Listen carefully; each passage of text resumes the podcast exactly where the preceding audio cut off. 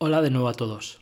Grabo este podcast de manera excepcional sobre un tema no muy frecuente dentro del derecho marítimo y es sobre las ventas judiciales de buques. Y he querido dedicar este capítulo especial a hablar sobre las ventas judiciales porque acaba de terminar la sesión del grupo de trabajo número 6 de UNCITRAL dedicado a las ventas judiciales de buques al que he tenido la oportunidad, como vengo haciendo ya desde que se constituyó, de poder asistir. Os quería contar brevemente qué es esto de una venta judicial y qué es esto del convenio que se está elaborando en UNCITRAL.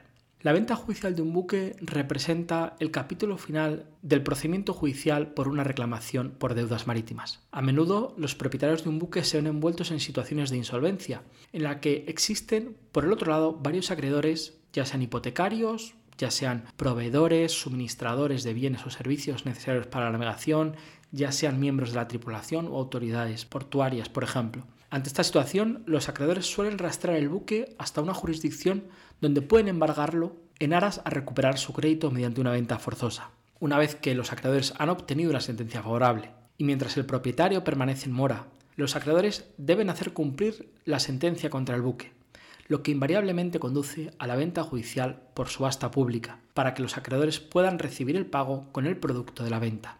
Esta venta tiene que garantizar el mejor precio posible del buque, lo que permite que un mayor número de acreedores, tanto registrados como no registrados, puedan ver satisfechos sus créditos. Este final solo se logrará si la venta confiere al comprador un título de propiedad limpio, es decir, libre de todas cargas, derechos y reclamaciones existentes sobre el buque.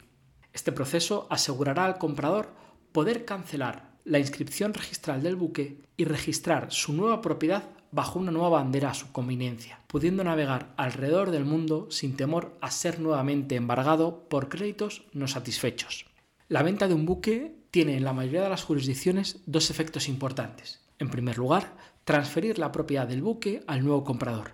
Y en segundo lugar, purgar, como hemos dicho, todas las cargas y gravámenes existentes sobre un buque, transfiriendo dichos créditos al producto de la venta.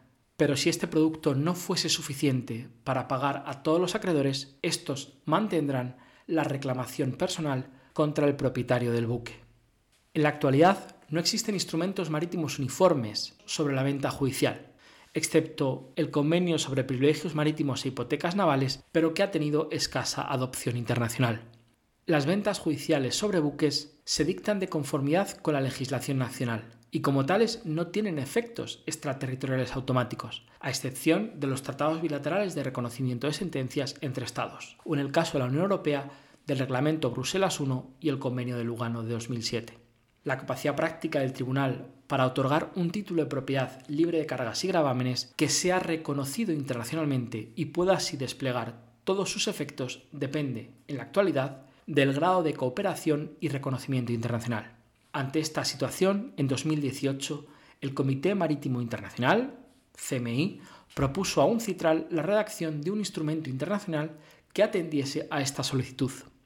Después de varias sesiones del grupo de trabajo sexto, encargado para la redacción de este convenio, sesiones en 2019, 2020 y ahora en 2021, en concreto la que acaba de terminar el pasado viernes, el texto parece que va llegando a su redacción definitiva. La redacción actual del instrumento, después de varias revisiones del borrador de Beijing, borrador originalmente presentado por el CMI, tiene la siguiente estructura.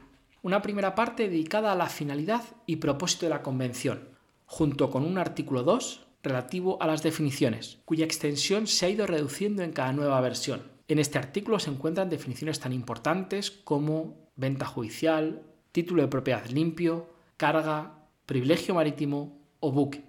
A este artículo le sigue el dedicado al ámbito de aplicación del instrumento, el artículo 3, sin duda uno de los artículos más importantes y también discutidos del texto. Una segunda parte, a la que podríamos denominar fase previa a la venta judicial, está dedicada a las cuestiones sobre notificación de la venta a los interesados. Y aquí se deberá notificar al propietario del buque, a los registradores, a todo aquel que tenga una reclamación marítima sobre el buque y también al repositorio internacional. Este repositorio internacional y en línea al que la Convención dedica el artículo 12 va a estar asociado al Global Integrated Shipping Information System, al GISIS, de la Organización Marítima Internacional, al cual deberán enviarse las notificaciones y los certificados tras su emisión. Este repositorio constituye un elemento importantísimo dentro de la estructura del convenio y para su éxito internacional. Y una tercera fase, denominada la fase post-venta judicial, y que ocupa la mayor parte de las disposiciones del instrumento, regulan las diversas materias relacionadas con los efectos internacionales de la venta judicial. El artículo 5, dedicado a la venta judicial, piedra nuclear del convenio, los efectos internacionales de la venta, los artículos 6 a 8, entre los que se encuentran efectos como la posibilidad de registrar con la presentación del certificado el buque ante un nuevo registro previa cancelación del anterior o la presentación al tribunal de este certificado de venta para evitar su embargo posterior.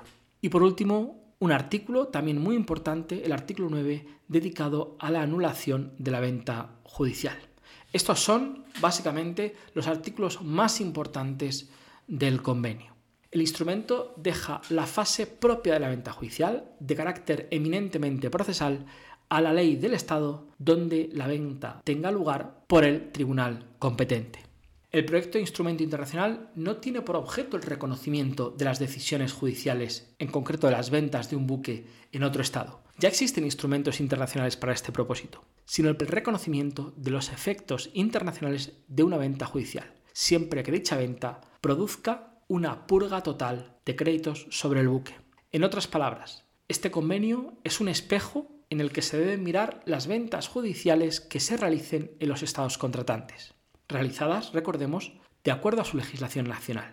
De existir absoluta coincidencia entre el título de propiedad limpio otorgado por el estado de venta con lo establecido al efecto por el convenio, esa venta judicial podrá expandir sus efectos internacionales sobre el adquiriente en el resto de estados parte. No obstante, si la venta judicial efectuada al amparo de la ley del Estado, por cualquier motivo, no otorga una purga total de créditos, como así prevé el convenio, entonces, dicha venta, a pesar de ser totalmente válida y efectiva en el estado en que se ha llevado a cabo, no podrá expandir sus efectos internacionales en el resto de estados contratantes, excepto evidentemente sobre la base, como hemos dicho, de los acuerdos de reconocimiento bilateral o regional de sentencias extranjeras existentes. El futuro convenio debe favorecer un justo equilibrio entre los derechos de los acreedores existentes y los derechos del comprador tras la venta judicial la adopción de reglas uniformes para regular las ventas promoverá la armonización y unificación internacional de la ley en este área. Creemos que reducirá los obstáculos legales, contribuyendo a la seguridad económica y jurídica. Aumentará el precio que se oferte en las subastas judiciales y salvaguardará significativamente los intereses de los compradores de buena fe, sin olvidar una protección adecuada a todas las partes afectadas, incluidos los acreedores marítimos. Espero que este podcast sobre la venta judicial y el convenio que actualmente se está elaborando en un citral os haya parecido interesante. Nos vemos en el próximo podcast. Un saludo.